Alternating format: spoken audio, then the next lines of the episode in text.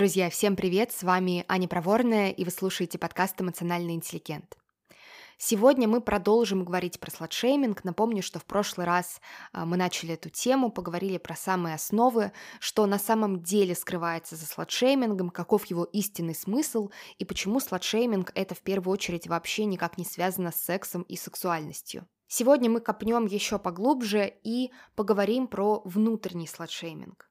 Но перед тем, как начать, хочу вам рассказать про один классный новый подкаст, который мне лично очень откликается по посылу и пересекается по смыслу серии выпусков про сладшейминг. Подкаст называется «Все в силе», и в нем два журналиста, Женя Милова и Гриша Туманов, ищут ответы на важные вопросы. В чем сила современной женщины, как преодолевать гендерные стереотипы, что помогает не опускать руки. В подкасте Женя и Гриша разговаривают с классными, талантливыми женщинами об их профессиях и вдохновении. Каждая из них сталкивалась со стереотипами, собственными страхами, но благодаря своей уникальной силе смогла справиться с трудностями и строить свою жизнь так, как считает нужным она, а не общество или кто бы то ни был другой. В подкасте «Все в силе» вы уже можете услышать истории журналистки Саши Сулим, онкогинеколога Ольги Смирновой, медицинской журналистки Дарьи Саркисян и многих других. Своими поступками они каждый день показывают, что для таланта и призвания нет преград, а сила у тех, кто верит в себя. У всех героинь разный опыт, и им они будут делиться по понедельникам в совместном проекте бренда одежды Зарина и подкаст-студии Терминвокс. Ссылка на подкаст «Все в силе» в описании этого выпуска. А теперь поехали. Итак, что такое внутренний сладшейминг?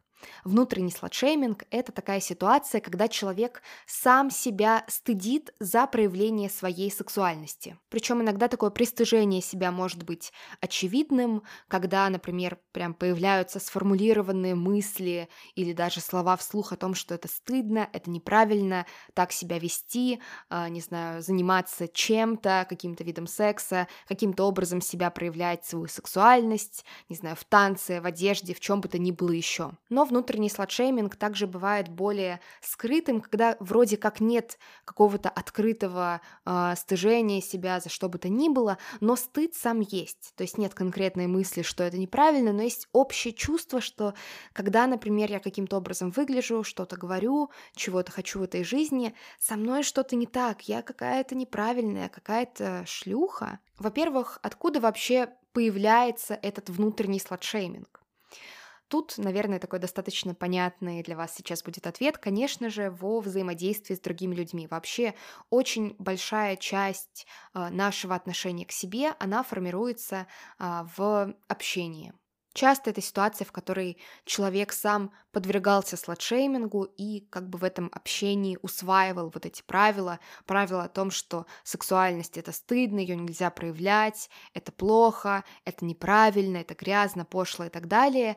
Или еще один тоже частый вариант, когда, возможно, не сам человек напрямую подвергался сладшеймингу, но он мог наблюдать, как сладшеймит кого-то и таким образом тоже перенимал а, вот этот шейминг, осуждение, пристыжение себя за свою сексуальность. И здесь такой сразу интересный момент раскрывается, потому что, как я рассказывала в прошлый раз, такой внешний сладшейминг – это в первую очередь вообще не про секс.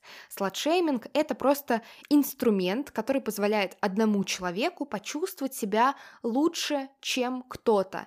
И чтобы почувствовать себя лучше, чем кто-то, необходимо найти какую-то уязвимую точку. А сексуальность до сих пор э, во многих культурах – это уязвимая точка, культурная уязвимая точка для женщин. Поэтому давит именно на нее. Если бы такой культурно уязвимой точкой был бы размер ноги, не знаю, то, наверное, сейчас существовал бы еще и был бы очень распространен какой-нибудь фуд-шейминг, не знаю, может быть, это и существует, но он был бы сильно более известен. Потому что человеку, по крайней мере, в некоторых сферах жизни незрелому, необходимо найти эту болезненную точку, и это единственный способ для него поддержать себя.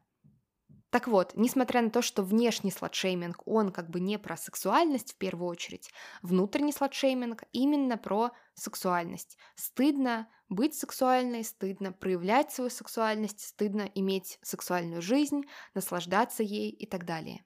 И здесь я вижу два основных варианта этой проблемы. Первый вариант такой более ожидаемый, наверное это когда стыд является основной эмоцией. То есть стыдно быть сексуальной, стыдно иметь свою сексуальность, наслаждаться ей. И здесь важно разобраться вообще со стыдом, поговорить про основы стыда. Стыд – это эмоция, которая появляется, когда мы нарушаем какие-то границы. Например, для большинства людей, а, если они выйдут на улицу голыми в нашей культуре, они испытают стыд, потому что есть просто общественная норма, и она нарушается, когда человек выходит на улицу без одежды. И в стыде нет абсолютно ничего плохого, это хорошая эмоция, как и все эмоции, а, которая неприятная, но она, тем не менее, играет важную роль в а, регуляции нашего социального взаимодействия, скажем так. И проблема практически никогда не заключается в самом стыде. Стыд — это просто сигнал, это просто реакция нашей психики. То есть, например, если вы порежете палец, то проблема сама не в боли. Боль — это неприятно, но проблема в том, что э, нарушены ваши границы вашего тела и необходимо заживление. В ситуации стыда проблема в тех правилах, которые мы усвоили. И работа тоже начинается с рассмотрения, а что конкретно за границы, что конкретно за правила вы нарушаете. И тут я вам предложу прям такой небольшой самостоятельный практикум, потому что про стыд очень много чего можно рассказать, но крайне важно каждый кусок информации подкреплять собственным исследованием себя, кстати, я сейчас как раз готовлю небольшой курс, небольшой закрытый подкаст про стыд, и это, наверное, самое важное, самое лучшее, что я делала в сфере психологии, это какая-то квинтэссенция всего, что я знаю про отношения с собой сейчас. Но не об этом. Что за мини-практикум? Я предлагаю вам поискать ответы на несколько вопросов. Первый вопрос, самый базовый, о нарушении какой именно границы, какого правила, нормы сигнализирует ваш стыд. И здесь важно быть максимально конкретными. Например, правило «просто нельзя быть сексуальной» вообще не подходит. Оно слишком общее, оно обо всем и ни о чем одновременно. Конкретно нельзя иметь больше одного полового партнера для девушки, или двух, или трех, не знаю скольких, какое правило именно у вас. Или нельзя каким-то образом одеваться, например, нельзя, э, ну, из банального, носить короткую юбку. Короткая юбка это сколько сантиметров от колена? 15, а если 14, а если 16. Прям можно немного тут доводить до абсурда, но максимально конкретно вот эти правила для себя сформулировать. Второй вопрос как вам кажется, кто за вашу жизнь имел какую-то выгоду от того, что пытался вам внушить эти правила? Что это были за люди, зачем им это было нужно? Какая была выгода? Кому вы помогали чувствовать себя лучше, принимая эти правила? Тут, если не совсем понятно про чувствовать себя лучше, тоже отсылаю вас к предыдущему выпуску. Ну и последний вопрос в этом мини-практикуме. Подходят ли мне эти границы? Границы, которые мне кто-то внушил, чтобы чувствовать себя лучше, чтобы человек, который меня сладшеймил или сладшеймил кого-то передо мной, просто мог поддерживать свое невероятно хрупкое самоощущение. Почему мне это подходит?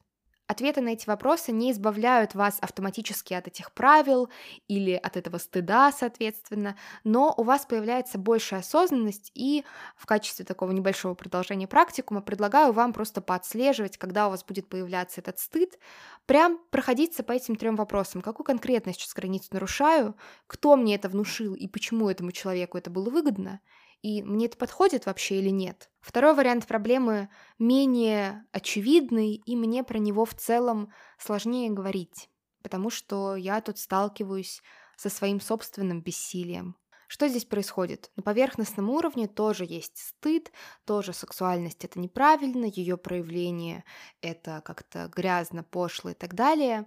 Но если начать разбираться, если начать задавать вопросы и пытаться честно на них отвечать, то появляется другое чувство, которое говорит совсем о другом. И это чувство страха. Страх, потому что мы живем в неидеальном мире, в котором слишком много насилия, в частности, сексуального насилия, в частности, сексуального насилия, которое совершается над женщинами.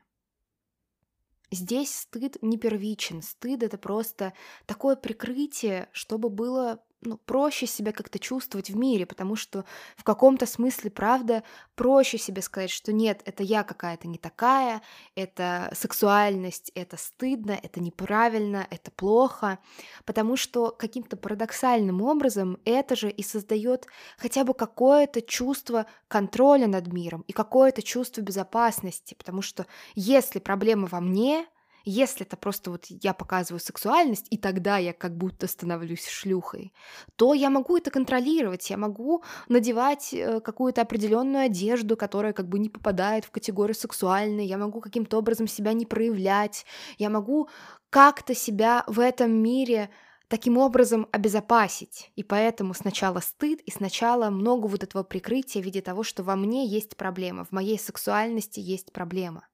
Работает ли такая стратегия? В принципе, на краткосрочной перспективе да, потому что, правда, удается не сталкиваться со своим страхом, вместо этого закапывать себя в собственном стыде. Но почему только на краткосрочной перспективе? Во-первых, потому что эта стратегия поддерживает только иллюзию безопасности, а не безопасность. Потому что, к несчастью, происходят ужасные вещи с людьми вне зависимости от того, как они выглядят, как они себя, а, свою сексуальность проявляют. И когда нет контакта с этой тревогой или с этим страхом, намного сложнее как-то более объективно, что ли, подходить к вопросу, а как я могу себе помогать, как в каких-то ситуациях я могу усиливать свою безопасность, если потенциально я знаю, что это не самая безопасная ситуация сама по себе. Банально там попросить кого-то встретить, когда ты идешь по темноте домой. И в этой теме самым важным для меня лично является то, что когда мы прикрываем свою тревогу, свой страх стыдом, происходит обмен. Мы обмениваем свою целостность, ценность каждой части нас, каждого проявления. И сексуальность — это очень важная часть, жизненно важная. Она не только про секс, и я рассказываю об этом на протяжении всего шестого сезона. Мы обмениваем все это, себя по факту, на иллюзию безопасности, на мыльный пузырь. И тут моя главная идея или даже, наверное, главное пожелание всем людям, которые сталкиваются с этой проблемой, в том, чтобы просто не подменять понятия. Если вы чувствуете себя в какой-то определенной одежде, а, там, не знаю, какой-то более закрытой, например, еще любой одежде, более безопасно, если вам так проще, это абсолютно окей. И я точно не поддерживаю вот этот принцип, что всегда нужно выходить из зоны комфорта. Нет, комфорт это очень важно. Важно делать так, чтобы вам было хорошо, но понимать, почему вы это делаете. Вы можете каким-то образом одеваться не потому, что с вами что-то не так, с вашей сексуальностью что-то не так, а просто потому, что вам так спокойней, и таким образом вы можете совладать со своей тревогой, тревогой, которая, к несчастью, весьма обоснована в нашем мире. Мне кажется, в этом настоящая бережность и забота по отношению к себе. С вами была Аня Проворная, на сегодня это все. До скорого. you